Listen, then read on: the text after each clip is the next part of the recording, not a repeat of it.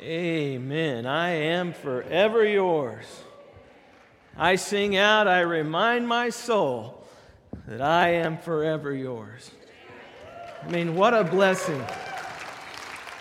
What a tremendous blessing. I uh, trust that each of you had a good Thanksgiving and uh, probably plenty to eat, maybe a little more than we should have. But uh, life is good, and we're very thankful for what God provides and uh, what a joy it is. You know, great music has always been associated with Christmas. I mean, we're familiar with the, the story of Christmas, you know, the angels and, and the shepherds and the Virgin Mary and also the baby Jesus. And sometimes when we get into this time of year, it's um, how, do we, how do we make an old, old story wonderful? How do we, we've heard it so much. But see, I think that's the beautiful part about Christmas is we hear that story again. It was like earlier we sang that song one day. Glorious day. You know, it tells the story about Christ coming to earth and dying for our sins and, and being raised uh, from the dead. And what a glorious day. I mean, all of that, we, we see these, these, um, these times that they're so familiar at Christmas time. The, the songs that we sing, the, the story, we're very familiar with the Christmas story. But the events of Christmas are so magnificent that it results in us singing about what a great God we have. I mean, songs come and go. But there are four songs of Christmas that have endured the last 2,000 years.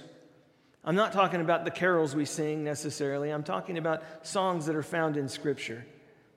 And really, I want to highlight one of those today, and I'll highlight another one next week. And the, the, the week after that, we have uh, Christmas music that morning. And then uh, the, the third week, I'll, I'll, I'll do the third one. Uh, and the, the fourth week in December, I'll do the fourth uh, song. But uh, the one today um, happens to, to be uh, Zacharias' Zacharias' song, his prophecy, if you will. It's found at the end of Luke chapter 1. And um, Zacharias was the son of a priest who married the daughter of a priest. And so it's interesting because she became pregnant and gave birth to John the Baptist. And what a wonderful thing that we see in that birth narrative about John's birth. And uh, you can read in chapter 1 of Luke all about it, um, but I want to highlight some things here in just a moment. Um, this song will be the first one on our Christmas playlist this year, Zacharias' song. And um, it's called Benedictus. And really, it comes from the w- first word in Latin in that song is called blessed. Okay? And so Benedictus means blessed in Latin. But this song is called Benedictus after the first word. It's probably the, the least known of the four songs, but it's a song of great joy. And I want you to notice three things about it before we get into it. There's, it, I'll, beginning, I'll begin in verse 67, and I'm going to read down through verse 79. But in the first couple of verses, Notice the thanksgiving that Zacharias gives in light of the announcement that the angel gave him about God's redemptive plan. The thanksgiving that he gives in light of the announcement, okay? In the second part of it, verses 70 through 75, notice how he proclaims God, God's covenant mercies to his people in announcing the coming of the Messiah in the fulfillment of his promise to Abraham. See, he's going way back to Abraham's promise, God's promise to Abraham. And then in the third part of this, verse 76 through 79, he prophesies about his son, John, and what kind of ministry he will have. You'll notice that in this prophecy, he virtually outlines John's ministry. And if you read the rest of the New Testament, especially about John's life, you will see that this description that, that Zacharias gives him at birth describes his ministry and his life to a T. And I think that's huge because it's prophetic. Our text is found in Luke chapter 1. I want to begin in verse 67, and I'll read down through 79. And this is what it says And his father, Zacharias, was filled with the Holy Spirit and prophesied, saying, Blessed be the Lord God of Israel, for he has visited us and accomplished redemption for his people. He has raised up a horn of salvation for us in the house of David, his servant, as he spoke by the mouth of his holy prophets from of old. Salvation from our enemies and from the hand of all who hate us, to show mercy toward our fathers, and to remember his holy covenant, the oath which he swore to Abraham our father. To grant us that we, being rescued from the hand of our enemies, might serve him without fear in holiness and righteousness before him all our days. And you, child, will be called the prophet of the Most High. For you will go on before the Lord to prepare his ways, to give to his people the knowledge of salvation by the forgiveness of their sins, because of the tender mercy of our God, with which the sunrise from on high will visit us, to shine upon those who sit in darkness and and the shadow of death to guide our feet into the way of peace. Let's pray together. Loving Father, I thank you. I thank you for your precious word. I thank you, Father, for how you guide us in that and how you speak to us through your word. I ask, Holy Spirit, that even now you would illuminate our hearts. Father, that that we would see the truth about us and about you. Father, that you would lead us in the way of salvation, that you would lead us in a way of peace. Father, thank you for loving us so much that you gave your son Jesus for each one of us. Father, thank you for that. I ask that his name would be glorified even now. And it's in his mighty name that we pray. Amen. See, the first thing that I, I simply want you to see out of this passage this morning is the thankfulness of every believer in the thankfulness of Zacharias. The thankfulness of every believer in the thankfulness of Zechariah. Because Zacharias' thanksgiving has to do with God's redemption of his people. I mean, in verse 67, he says, Blessed be the Lord God of Israel, for he has visited us and accomplished redemption for his people. Brothers and sisters, that's my testimony, and that's your testimony. God has visited us and provided for us redemption for his people. I mean, that's a great thing. And he's saying, Blessed be the Lord God of Israel because of that. He's offering thanksgiving to God because of what God has already done for him. I think that's huge because it's patent, it's open, it's overwhelming, and he's overwhelmed by God's redemptive plan. we could use some overwhelming. See, the fact that his son John, is going to play a role in that redemptive plan causes Zacharias to break forth in songs of praise to God.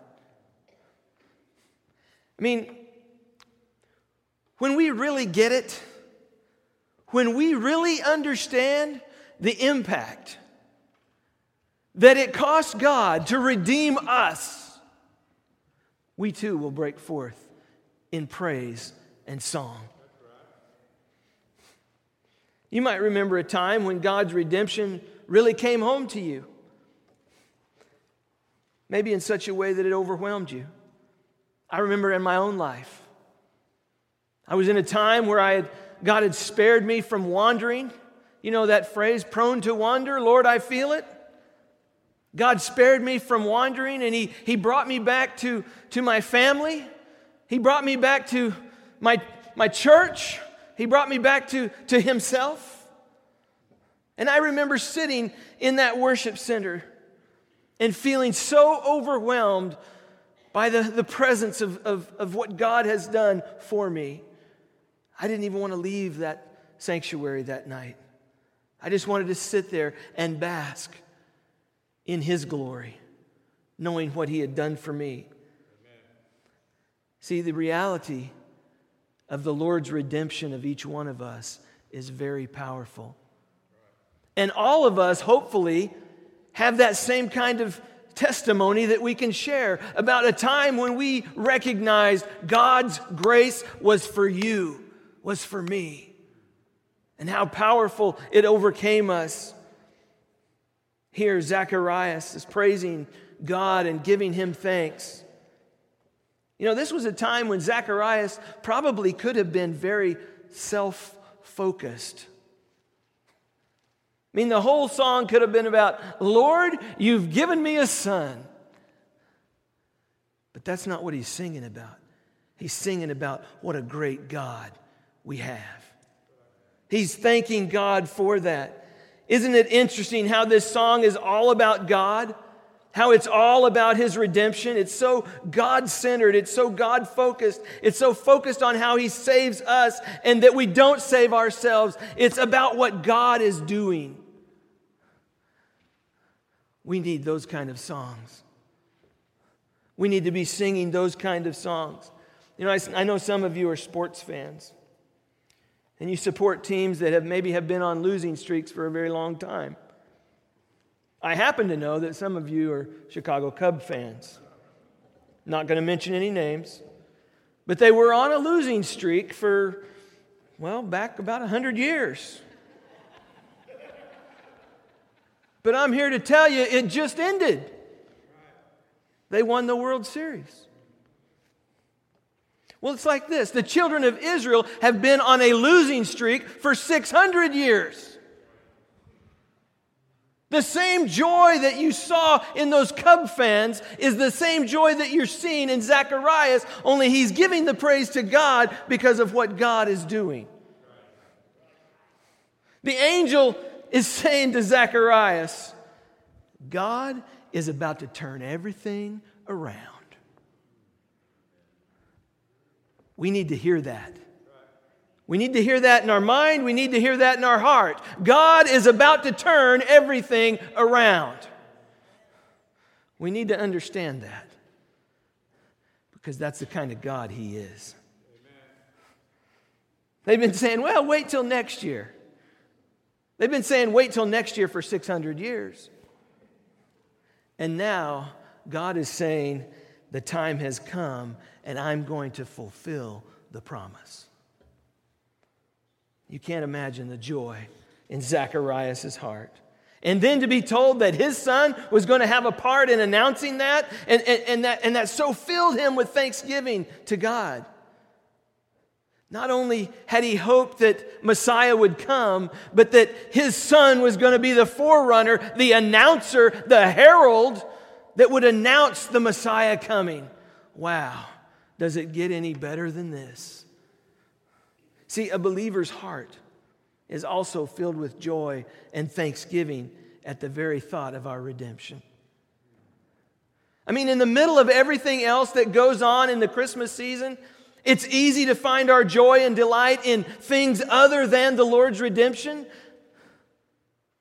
But the believer should find his joy in God's redemption of him.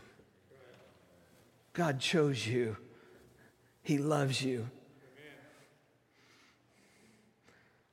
Secondly, I want to I want you to see in these verses that Zechariah he not only concentrates on how the coming of Jesus fulfills God's promise to David, but he concentrates on the fact that the coming of Jesus is going to fulfill the promise that God made to Abraham. Notice how Zacharias claims God's, proclaims God's covenant mercies to his people. And notice how he does that. He says here in verse 72, he says, to show mercy toward our fathers.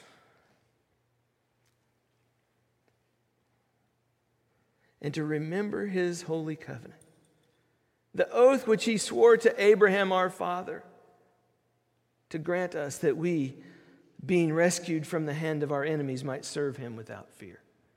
I mean, he proclaims the fact that today, this, this promise that God made to Abraham way back when is now going to be fulfilled in and through Jesus, the Messiah. To show mercy toward our fathers. We got some fathers that need mercy, amen? To show mercy toward our fathers. I love that. You see how this song, though, it, it emphasizes constantly the activity of God in redemption. It's not a song about how we save ourselves. It's not a song about how God helps those who help themselves. It's about how God came. It's all about Him. It's a song about God sovereignly coming in answer to His own word, to His own promise, to His own oath, to His own covenant, and redeeming and rescuing His people. I am so thankful that God sent his son Jesus to die on a cross to, to pay the penalty for my sin. Because I can't pay it. I can't pay it. And when I carry the burden of my sin, I am overwhelmed by it. And I just want to crawl in a corner somewhere and die. But the fact that Jesus paid my way, the fact that Jesus died for me, means that I now have new life. And I have it to the full because of my Savior, Jesus Christ. And that Zacharias proclaims with great joy. We've been redeemed. The Redeemer is coming. And again, that's the sum, that's the substance, that's the stuff of the greatest joy of every believer is that we've been redeemed. We've been saved for all eternity. We've been sealed by the Holy Spirit. We, we don't need to fear death. We don't need to fear dying. We don't need to fear sin. We don't need to fear a lot of things in this world because of Jesus and because of what he has done. That ought to be the thing above everything else that we thank God for, that we meditate on, that we look to is that redemption that he has purchased for us. But notice also in Zacharias, he has a third thing here to teach us. And I want you to see this also the prophecy concerning his son, John. He tells us about the themes of judgment and forgiveness and mercy in John's preaching, and they're foretold here. He says, And you, child, will be called the prophet of the Most High. You will go on before the Lord to prepare his way, to give to his people, I want you to hear this, to give to his people the knowledge of salvation by the forgiveness of their sins. Because of the tender mercy of our God, with which the sunrise from on high will visit us to shine upon those who sit in darkness and the shadow of death, to guide our feet in the way of peace. See, the forerunner.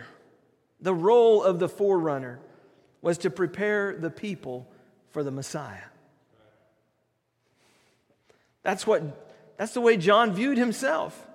I mean, even in John chapter 3, John the Baptist is responding to his disciples who tell him, Well, Jesus is baptizing more people than you are. You know, he's talking about that. the followers there are baptizing more. And John said that's exactly how it's supposed to be. They're supposed to be following Jesus. I'm the forerunner. He compares himself to the best man at a wedding. You know, it's the best man's job to make sure that the groom and the bride get married and then get them off on their honeymoon and then fade away into nothing else. See, that's exactly what John desired. He brought the bride and the groom together, and after the wedding, he fades back into the distance, leaving Jesus center stage by himself right there with the bride. I love that. Now, John said this was his job. I believe Rick Warren's famous first line in his book, The Purpose Driven Life, it applies here. It's not about you, it's about Him. Most of the time, we want to make life about us, but it's not about you, it's about Him. It's about Him. I want to give you just a, a quick sidebar here, pull over and park for a moment. You know, John, he's called a prophet. You will be called the prophet of the Most High in verse 76. what is a prophet? A prophet's been described as a, a foreteller, but also a forthteller. Now, a foreteller is someone who predicts future events. But the prophet was mostly known for being one who plainly and clearly told the people God's message. He was a forthteller. He would plainly tell the people God's deliverer had arrived, and it was time for them to prepare their hearts to receive him by repenting of the sin. And he will teach them about salvation and the way to peace with God. See, one cause for Zacharias' praise is that finally, after 400 years of silence, a prophet of God is heard speaking the word of God. In Luke 7, Jesus said that forthtelling was the outstanding characteristic of John. I mean, think about this. He asked the people why they went out into the desert to hear John.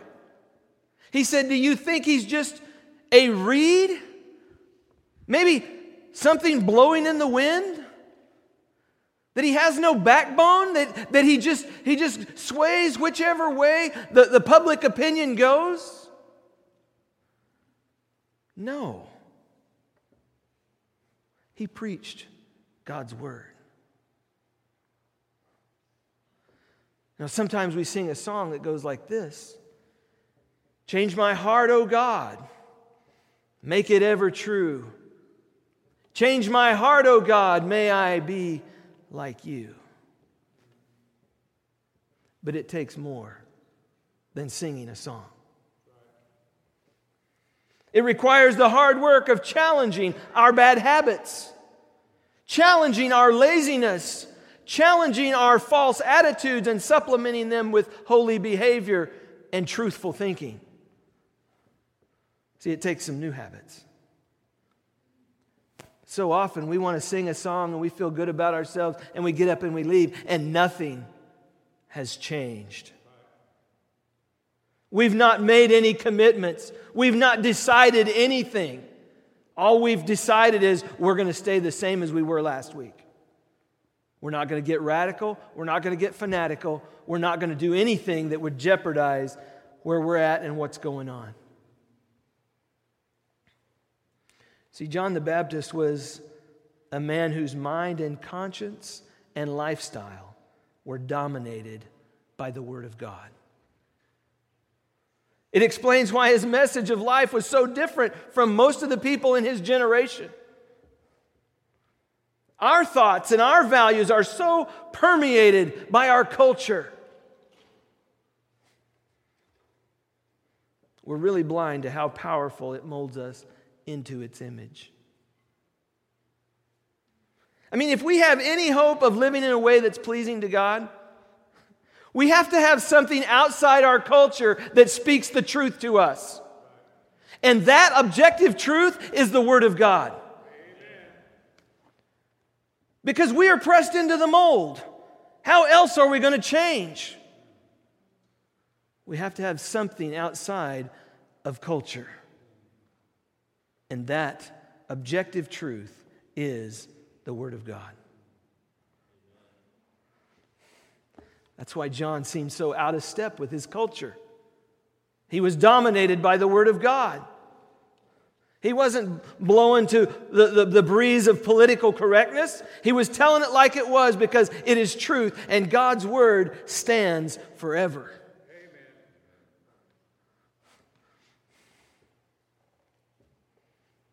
See, there's two words that really summarize Christmas.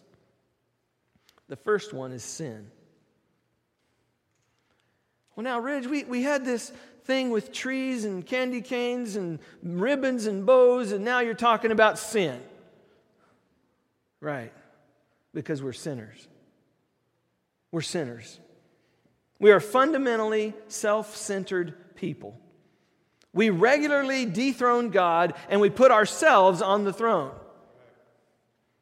And this self assertion against the eternal God who fills the universe it earns his wrath, his indignation, and his judgment. It's the greatest act of arrogance in the universe, is for us to think that we're the boss. It would be like a teacup or a bowl or a vase saying that it was the potter, that they made themselves. We know that's not true. It is the height of arrogance for us to make ourselves the boss, to be in charge. But the second word of Christmas is salvation. And the word means freedom from God's wrath and judgment. Christmas is a story of Him remembering His plan to free us. And He achieves that by entering into our world taking on human flesh and dying for your sin and for mine. See, this is the most needed message in our world today is Jesus Christ came and died for us. Notice verse 77 it says to give to his people the knowledge of salvation by the forgiveness of their sins. To give his people the knowledge of salvation. How? By the forgiveness of their sins. I mean, according to Matthew 3, uh, verse 2, I mean, what was John's first message? Repent, for the kingdom of God is at hand. It was also Jesus' first message. Repent, for the kingdom of God is at hand. But listen, you can't preach the forgiveness of sins unless you preach repentance. Repentance is turning away from the sin, turning away from those sinful behaviors, turning away from those ungodly relationships, and beginning to serve God the way that He has designed it. It's the height of arrogance to say, I know better than you, God. I, I know what I need. I, I, know, I know it better than you. Rather, we should come to Him in humble repentance and say, God, forgive me. Forgive me for what I've done. You're the boss, you tell me the plan, and we'll follow it out. See, we must be clear about one thing regarding forgiveness. It's not only the payment for our penalty. But more importantly, it's the restoration of a relationship. It's restoring a right relationship between us and God. I'm thankful that I'm not going to get what I deserve, but what I really need is that relationship with God. I long for that because He created me for that. He put that desire in my heart that I would have a relationship with Him. See, all of life is preparation to lead us to Christ. In life, God's working all things together to bring us to Christ. And there's a very important principle here that we see in, in, it was important and relevant for John's ministry, and it's just as important for the ministry that we do each and every day, each and every week. And the principle is this to represent Christ If you're going to put Christ forward, if you're going to represent Christ in our world, then we must stand apart from sin and from the world which hates him. We cannot do both. We cannot represent Christ and be in and of the world. We have to separate ourselves from the world if we're going to represent Christ. Let me give you just a little bit of application here.